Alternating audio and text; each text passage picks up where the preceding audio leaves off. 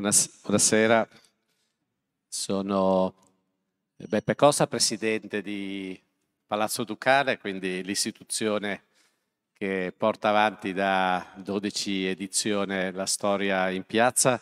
E sono molto orgoglioso del successo eh, che ha avuto anche quest'anno, eh, che si chiude con circa 15.000 presenze e in quattro giorni o tre giorni e mezzo, perché abbiamo avuto eh, un giorno con, poche, con, pochi eventi per la manifestazione dell'idrografico della Marina che faceva i 150 anni, quindi è stata anche una manifestazione importante non solo per la città, ma ci ha interrotto il nostro primo, il nostro breve percorso. Quindi 15.000 persone, eh, decine di interventi in contemporanea, eh, alcuni relatori sono complimentati di come ha funzionato la macchina e quindi eh, vorrei ringraziare la struttura di Palazzo Ducale che eh, organizza questo, questo, bellissimo evento eh, sulla quale vi chiedo per favore di fare un applauso.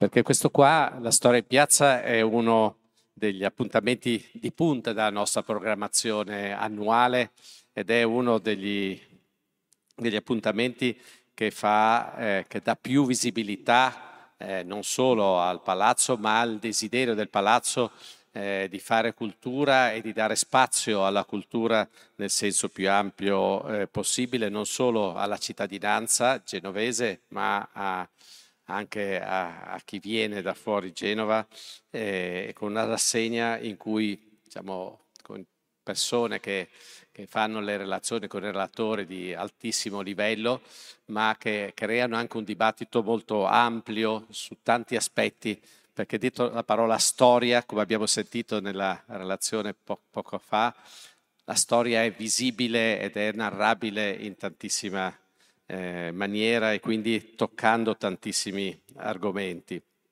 Voglio ringraziare ovviamente eh, i, i, curatori che senza di loro eh, la macchina non, non, funzionerebbe perché con tutti i relatori che hanno organizzato hanno fatto sì che il programma sia stato di particolare successo. Quindi Luciano Canfora, Franco Cardini Anna Foa, grazie.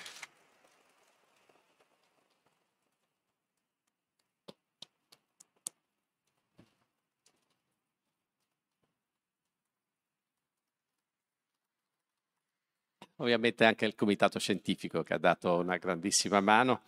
Io eh, altro non voglio aggiungere se non eh, svelare due cose. L'appuntamento dell'anno prossimo, che è dal 14 al 17 di marzo, quindi leggermente prima, e, e il nome. Il nome scelto eh, è importante perché libro e libertà. Eh, quindi una scelta dire, non casuale in un anno in cui Genova è stata scelta, come sapete, capitale italiana del libro per quest'anno eh, e, e, quindi aveva il significato di collegare il libro alla libertà dell'espressione, che è quello che noi vogliamo continuare a perseguire con queste iniziative. Quindi vi aspettiamo eh, tante volte da qua all'anno prossimo, però sicuramente il 14 marzo dell'anno prossimo per l'inaugurazione della prossima Storia in Piazza. Grazie.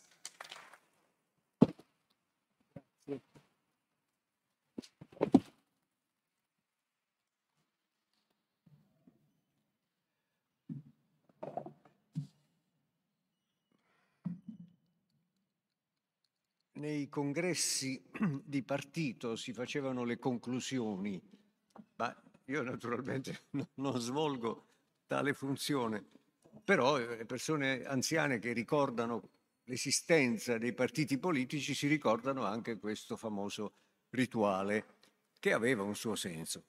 Invece no, mi piace partire in queste considerazioni, eh, diciamo, di bilancio dall'esperienza di questi giorni, innanzitutto, eh, che ho voluto, riflettendoci, collegare ai vari strumenti che sono stati chiamati in causa.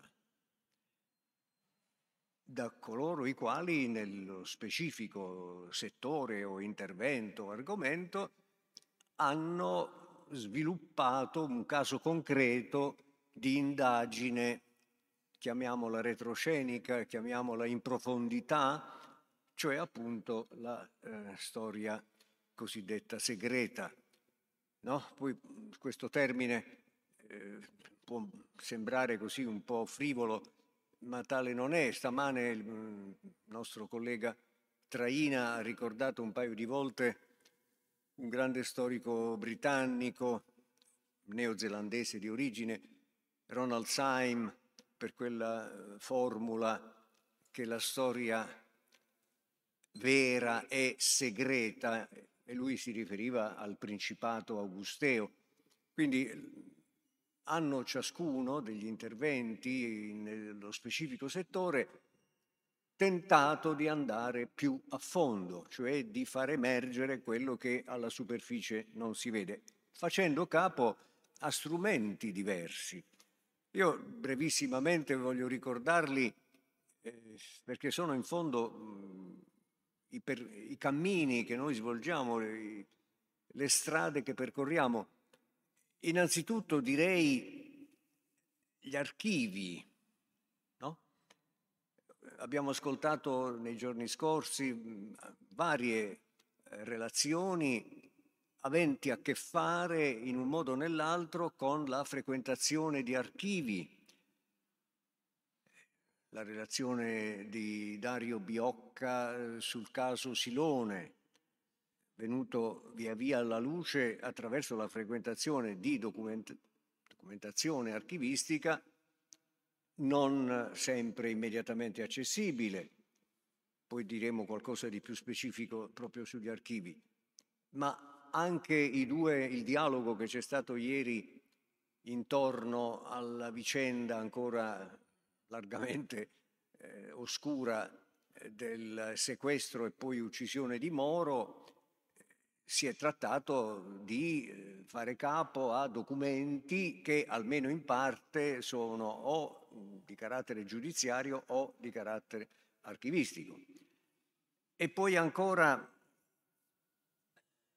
questo corpus di eh, informazioni non ufficiali, diciamo così, che si ricavano da una fonte quasi inesauribile gli epistolari, che sono sia raccolte, diciamo, volute in vita da protagonisti, sia invece raccolte costruite dopo.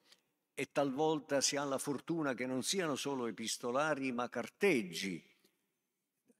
Il nostro Traina stamattina ricordava forse il più noto degli epistolari antichi eh, del mondo nostro greco-romano, eh, e cioè eh, quelle circa mille lettere di, di Cicerone o di alcuni che gli scrivono e che nel suo entourage sono state conservate. Ne ha citata una, eh, breve, ad Attico, eh, a ridosso quasi pochi giorni dopo l'uccisione di Cesare, il libro 14, lettera 14 ad Attico, dalla quale si ricava una notizia da vedere poi se sia proprio vera, ma comunque detta dall'interessato, che lì dà per ovvio di essere stato fisicamente presente al cesaricidio, all'attentato del 15 marzo del 44 a.C., che non è soltanto una curiosità biografica, eh, anche perché una certa tradizione storiografica antica dice che avvenuta l'uccisione, il più importante, diciamo, più rilevante degli attentatori, Marco Giunio Bruto, avrebbe esclamato a voce altissima facendo il nome di Cicerone, quindi quasi ispiratore, ma era presente mentre Bruto diceva questo un documento formidabile, una lettera che certo Cicerone non pensava di destinare a noi altri, lascia intendere questo. E poi ancora la memorialistica. La collega eh, di Cesare ha parlato in maniera molto efficace di quel corpus di, di fatto diaristico, i cosiddetti quaderni neri, chiamati così da noi altri, diciamo lettori, non dall'autore, del filosofo tedesco Heidegger, che raccontano la sua privata riflessione quotidiana intorno al rapporto col nazionalsocialismo, le sue riflessioni politiche, biografiche, e anche quella è documentazione non immediatamente accessibile. La memorialistica è però insidiosissima.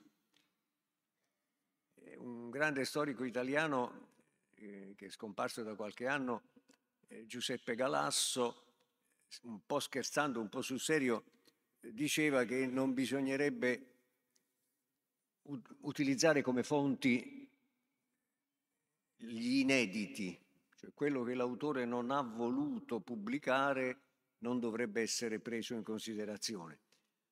Beh, in realtà se seguissimo questa linea ci priveremmo di una serie di informazioni importantissime, ma certo sono molto perigliose la memorialistica in particolare è per lo più apologetica.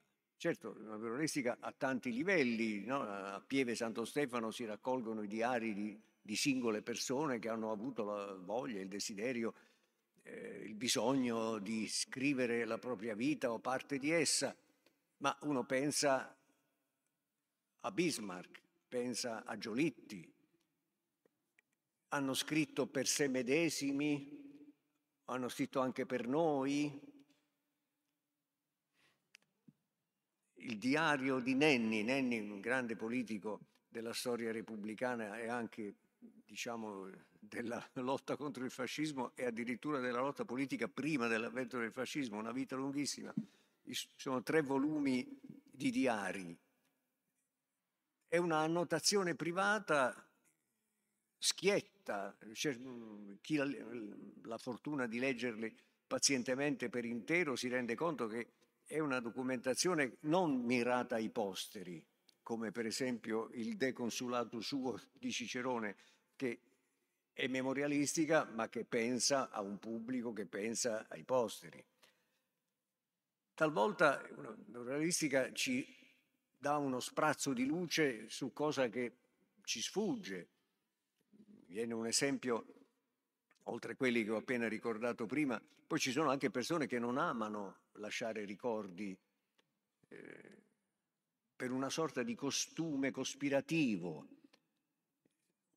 diciamo un rivoluzionario di professione, per usare un'espressione che ha avuto una sua storia, una sua grandezza, non lascia tracce per principio. Peccato perché ci direbbe delle cose importantissime.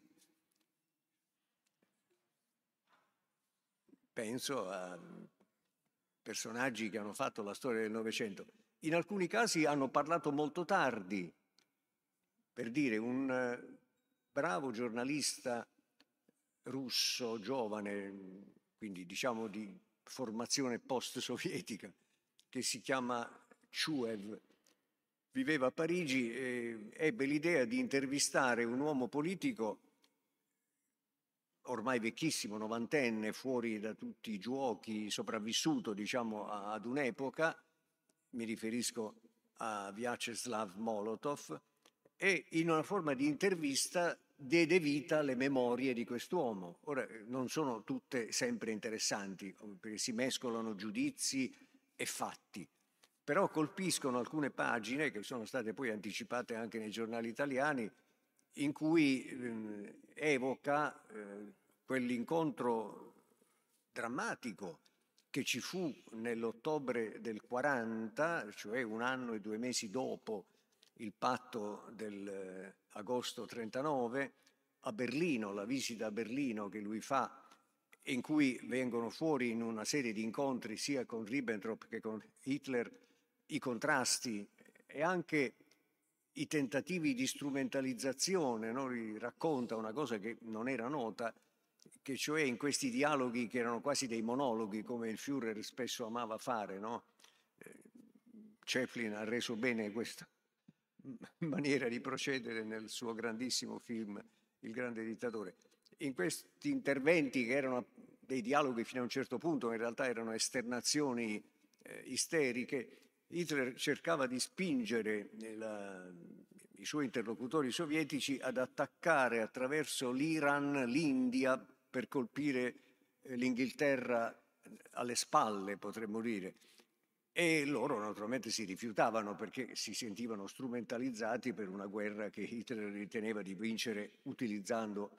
Abbiamo anche un'altra narrazione memorialistica di questa vicenda piuttosto cruciale, è quella del segretario di, di Molotov che si chiamava Berezkov, il quale negli anni 60 ha pubblicato un racconto molto scrupoloso, quasi diaristico, di tutto il viaggio eh, da Mosca a Berlino, dei vari colloqui, sia col ministro degli esteri che con eh, il Führer. E anche lì ci, si leggevano già alcune anticipazioni, potremmo dire, di quello che poi nell'intervista biografica di Chuev si legge abbondantemente. Ma potremmo seguitare il grande storico inglese Carr, eh, in un bellissimo libretto intitolato in inglese Cos'è la storia e tradotto poi da Einaudi col titolo Sei lezioni sulla storia, ha, raccontato, ha ricostruito, potremmo dire, una vicenda che è anche testuale, non soltanto eh, fattuale, e cioè il, eh,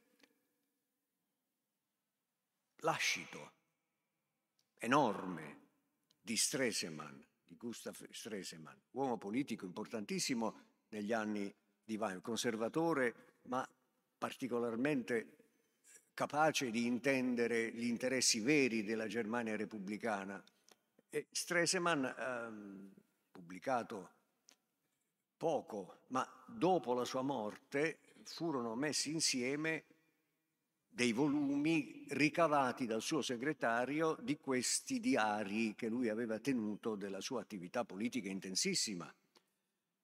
Su due versanti, no? Stresemann è più noto per la, l'intesa con Aristide Briand e quindi la ricomposizione di una pacificazione anche spirituale tra Francia e Germania, però altrettanto interessante per lui era l'Oriente, cioè il rapporto con la Russia eh, sovietica, per comuni interessi anche di carattere, potremmo dire, diplomatico, eh, essendo per motivi diversi entrambe le potenze, la Germania e la Russia, penalizzate dal modo in cui nel 19 era stata sancita diciamo, la pace abbastanza dura e punitiva di Versailles.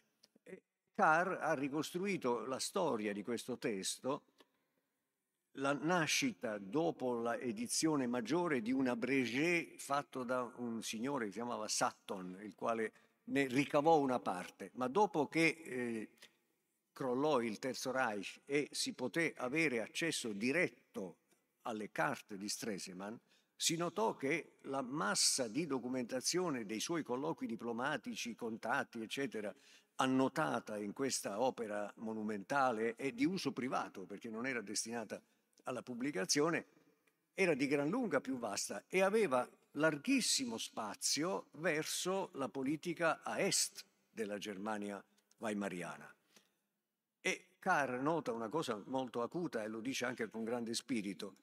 Se si mettono insieme i vari stadi di questa progressiva conoscenza dei, chiamiamoli diari di Stresemann, ci si rende conto che si allarga via via l'ambito non solo dei giudizi ma dei fatti, che sono raccontati da lui medesimo.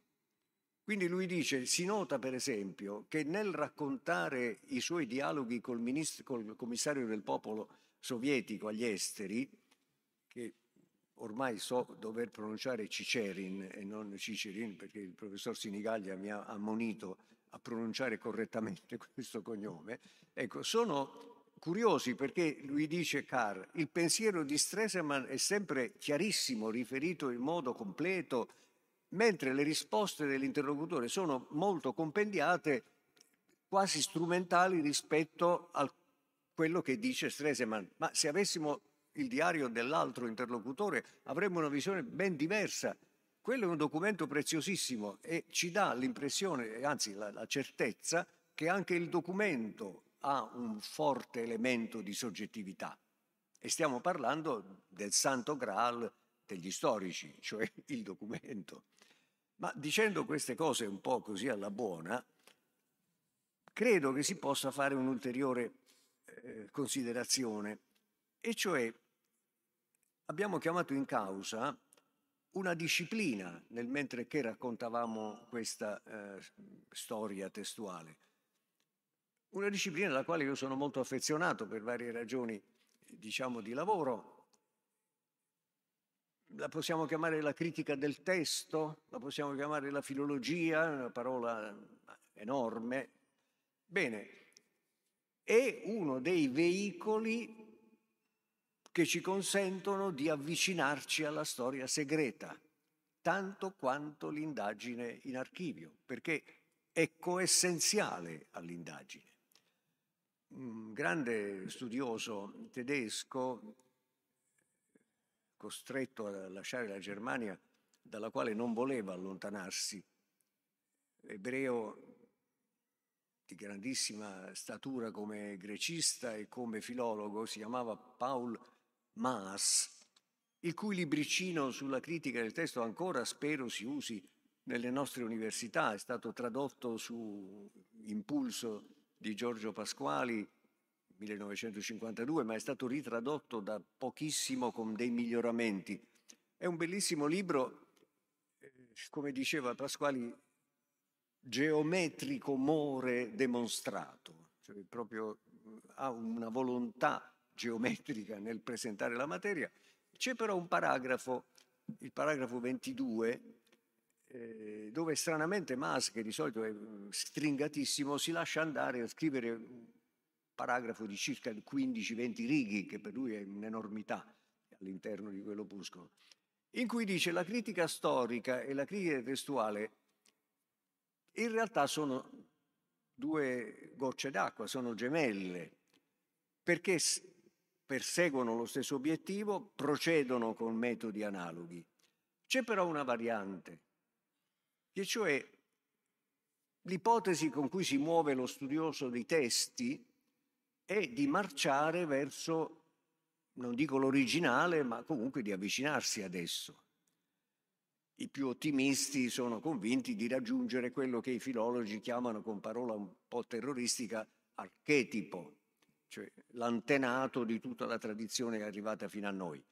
Però certe volte c'è la speranza, la possibilità eh, di approssimarsi addirittura all'originale. E l'originale è quello che l'autore voleva scrivere.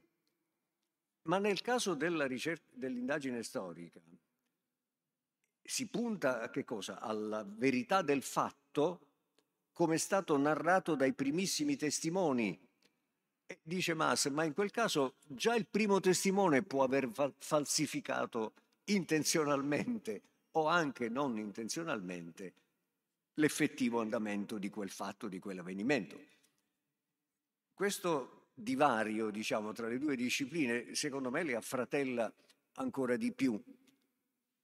Entrambe hanno quello che mm, potremmo dire il fondatore della storiografia come noi la intendiamo, quindi non eterodiretta dalla divinità, ma la storiografia come racconto dei fatti umani spiegabili con le azioni umane, cioè l'ateniese Tucidide, figlio di Oloro, nato forse nel 460 avanti Cristo, forse, o anche un po' dopo, nel raccontare quella lunghissima guerra della quale fu partecipe attivo a, livelli altissimi come stratego ateniese, ha comandato truppe, ha avuto problemi militari con un avversario bravissimo, spartano. Insomma, un uomo che ha fatto storia mentre la raccontava e indagava su di essa, nel riflettere, e per fortuna questa sua riflessione ci è giunta, sulla vicenda da lui vissuta e da lui interpretata post eventum, a cose fatte, diciamo così, ha una formulazione che colloca all'inizio dell'opera, in sostanza, nei primi paragrafi, dove dovrebbe accingersi a raccontare le cause della grande guerra, guerra che lui definisce la più grande mai accaduta. Le guerre persiane al confronto sono poca cosa, anche la stessa guerra contro Troia, per quanto durata dieci anni. Ma lui dice erano pochi uomini, si possono fare dei calcoli, massimo e minimo contenuto delle navi, ci rendiamo conto che era una, un corpo di spedizione modesto. Questa guerra è una guerra mondiale, potremmo dire, perché ha coinvolto l'impero persiano, la Sicilia, la Grecia, eh, i Dardanelli, l'Asia minore, cioè è una guerra mondiale, ma è diventata tale per Istrada. E allora lui, che ne è stato partecipe, ha visto finire l'impero ateniese, cosa ritenuta impossibile dai contemporanei, il che lo ha spinto a una riflessione tale da ripensare tutta quanta la vicenda, si deve imporre di indicare le cause.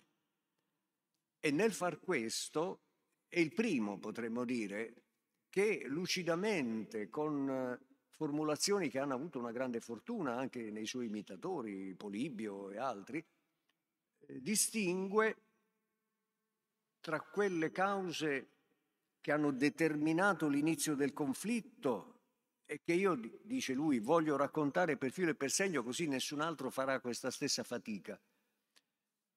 Però poi soggiunge, in realtà la causa verissima, è curioso che voglia adoperare dei superlativi in entrambi i casi, la causa verissima, ma nascostissima, quindi alle testate affanestate, nascostissima. Era che per la coalizione peloponnesiaca capeggiata da Sparta la crescita della potenza ateniese era ormai intollerabile e quindi la guerra era comunque necessaria. Lui poi dà un ampio racconto di tutti i fatti minuti che hanno preceduto immediatamente il conflitto ma ne liquida diciamo, la centralità e l'importanza approdando al termine della riflessione, ma la mette all'inizio, come ho già detto, alla conclusione più profonda, cioè alla storia che non si vede, alla causa invisibile, nascostissima. Poi affanestate, eh, come sempre le traduzioni da una lingua all'altra sono sempre degli avvicinamenti, no? quando i nostri ministri ci vietano o ci suggeriscono di non usare altre lingue fuorché l'italiano, in, in certo senso ci limitano perché alcune, alcuni concetti si possono parafrasare ma non, non hanno una parola che vi corrisponda. E col greco questo succede molto spesso. Affanestate contiene dentro di sé due elementi, il non detto e il non visibile e in quanto non visibile non detto. E però è quello vero, anzi il più vero. Quindi il teorico della storia segreta, diciamo, come unica vera, secondo la formula di Ronald Syme, è proprio il fondatore della storiografia come noi la intendiamo, da, la, da lui dipendiamo sostanzialmente. Anzi, dispiace che un grande pensatore italiano come Benedetto Croce sia nella teoria e storia della storiografia, sia in un libro di molti anni dopo, molto battagliero, La storia come pensiero e come azione, 1938, un libro notevolissimo, dica che in fondo eh, degli storici antichi, di cui lui poi non aveva grandissima esperienza, eh, non hanno dato vita a una vera storia filosofica, una storia concettuale. Per esempio Tucidide si è limitato a raccontare stagioni belliche. In realtà c'è molto altro in quell'opera, per dire il dialogo tra i Meli e gli Ateniesi, cioè la riflessione sulla legittimità dell'impero, della violenza, quindi c'è ben altro. E c'è la fondazione della storia come ricerca della verità, usiamo questa parola gigantesca, di quella verità che non è immediatamente visibile. Io non ho il, dire, la pretesa di annoiarvi in maniera torrenziale questa sera perché l'eroismo di tutti coloro che hanno frequentato la storia in piazza è visibile per il fatto stesso che per giorni e giorni hanno partecipato così attivamente ad una gragnuola di informazioni dei campi più diversi, quindi la ma- mia massima ammirazione e non la tirerò in lungo. Però voglio soggiungere che questo lavoro, potremmo definirlo di scavo, è perenne. Voglio portare un esempio, in parte mi riguarda, ma è rilevante il fatto che mi riguardi.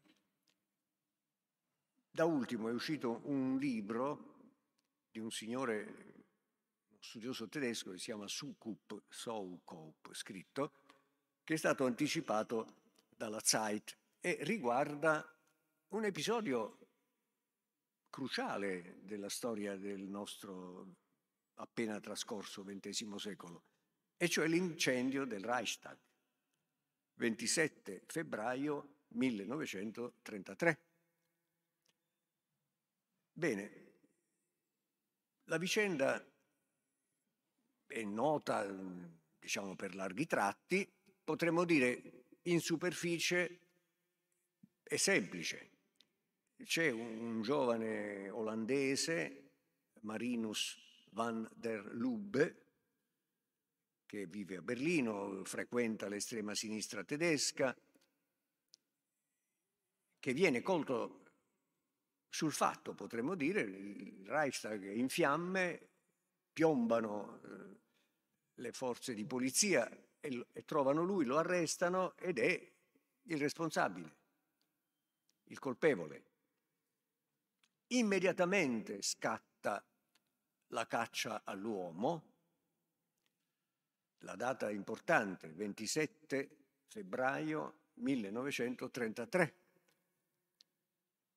Adolf Hitler è stato nominato cancelliere dal presidente Hindenburg, eroe di guerra della Prima Guerra Mondiale. Il presidente affida a un leader di un partito ormai molto forte, molto presente in Parlamento, l'incarico di cancelliere.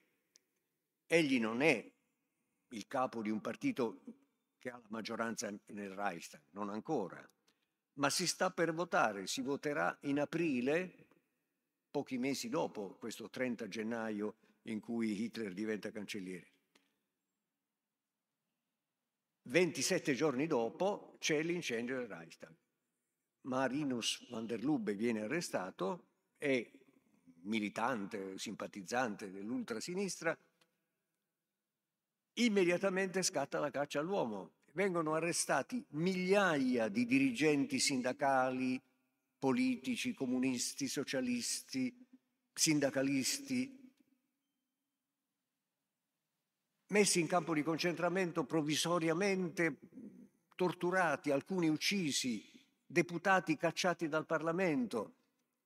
E si va a votare ad aprile e, come dicono gli sciocchi, Hitler vince le elezioni e quindi diventa cancelliere. Ma vince le elezioni in questo clima allucinante di persecuzione esplicita a, a tutto lo Stato Maggiore dell'opposizione. Va bene. E, e quello che viene dopo lo sappiamo. Ma era talmente evidente la sproporzione tra il cogliere sul fatto un signore e lanciare la macchina repressiva poche ore dopo, che da subito sorsero dubbi fortissimi sulla vera origine di quell'incendio, sui veri responsabili di quell'incendio. Ci furono anche comitati internazionali presieduti da personalità illustri francesi, inglesi, americani, che cercarono di mostrare con le prove allora possibili e raggiungibili che il teorema non funzionava. Tra l'altro il processo di Lipsia nel quale eh, Van der Lubbe poi fu condannato e l'esecuzione capitale immediata vide un fenomeno singolare, che cioè dirigente, un dirigente importante del Comintern, Dimitrov, bulgaro di origine, ma operante in quel momento in Germania, venne arrestato con altri e prosciolto. Si è molto ragionato su quell'episodio, c'è stato uno scambio. Comunque, l'unico che viene condannato è Van der Lupe. Mi accadde di scrivere eh, tanti anni fa un piccolo libro in cui ricordavo appunto quella vicenda dell'incendio del Reichstag come una classica provocazione nazista per creare lo stato di emergenza e la violenza contro l'opposizione e stravincere le elezioni. Fui molto criticato, ma soprattutto in realtà nella Repubblica federale eh, intervennero anche storici dei quali io ho la massima considerazione, ormai purtroppo non più viventi, come Hans Ulrich Wehler. E questo mi spinse a ricominciare le, la ricerca, che è uno dei metodi con i quali si insegue la storia segreta.